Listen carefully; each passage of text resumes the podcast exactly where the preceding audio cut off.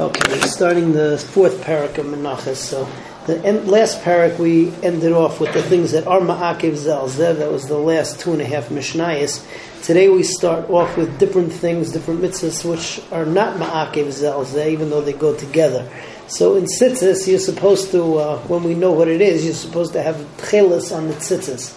Um, which according to one shita is two strands tchelis, two strands lavan. According to the other, um, is one strand of tcheles and three strands of lavan. Everything is doubled over, of course. Um, they're not ma'akev zelzeh. So if you have all of them tcheles or all of them lavan, so you're still yetzev the mitzvah, which is why we still make a bracha today, and according to the Mishnah, so we're yetzev. Rosh and Shal Yad, provided that you have both of them. If you don't have both of them, there's, there's an Issa of putting one on. But if you have both of them in front of you, so then it's not an Isser, uh, it's not Ma'akiv Zelzeh, you a mitzvah putting each, each one on. You're supposed to do both. Okay, you have a mincha of Selas and Shemen and the Sachim. So if you bring one without the other, also it's not Ma'akiv Zelzeh, doesn't uh, doesn't passel it. And finally, um, with the Mizbeach Achitzain, if you do some of the Matan Damim, not all four, we saw yesterday in the Mizbeach Apnimi that if you do three out of four, it messes it up. But in the Mizbeach Achitzain, we have uh, the Xeris of Vidam Zivochecha. Vidam Zivochecha says that even if it's just one dam, so then that's enough to be Yitzhak the mitzvah, it's not Ma'akiv. So, Hatchela Semer Ma'akiv is al Lavan. So tchelis not ma'akev lavan, v'alavan ein ma'akev is tchelis. Tefillah shel yad ein ma'akeves tefillah shel roish. So you can be yetze one with the other. Shel roish ein ma'akeves shel yad.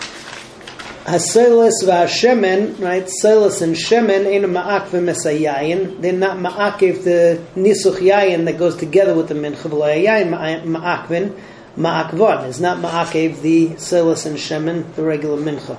Hamatone shall gabe mizbeach achitzain in ma'ak v'zu If you do some without the other, so you still um, yetze your for the korban. Although chatchila, of course, you should do all of the matanas that you're supposed to. Okay, moving on to Mishnah Beis. Mishnah Beis is one more case of in ma'akvin.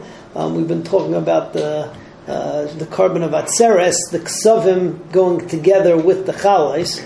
Over here, we have along with the ksavim, so there are parim and there are elim and ksavim. All of them are brought with that massive uh, korban, um, what's it called, festivity on Atzeres. If you bring some of the bonus without the others, so then it's not ma'akev zu al zu. Because of that, Rav Shimon says that let's say that the gizbar only has a certain amount of money, and he can either buy more animals, but then they're not going to have the nesachim with it, or buy fewer animals with the nesachim. So the halacha is is it's better to just do one animal and it's nesachim rather than buy more animals than to do it without the nesachim. In other words, you should do one full korban and uh, with everything.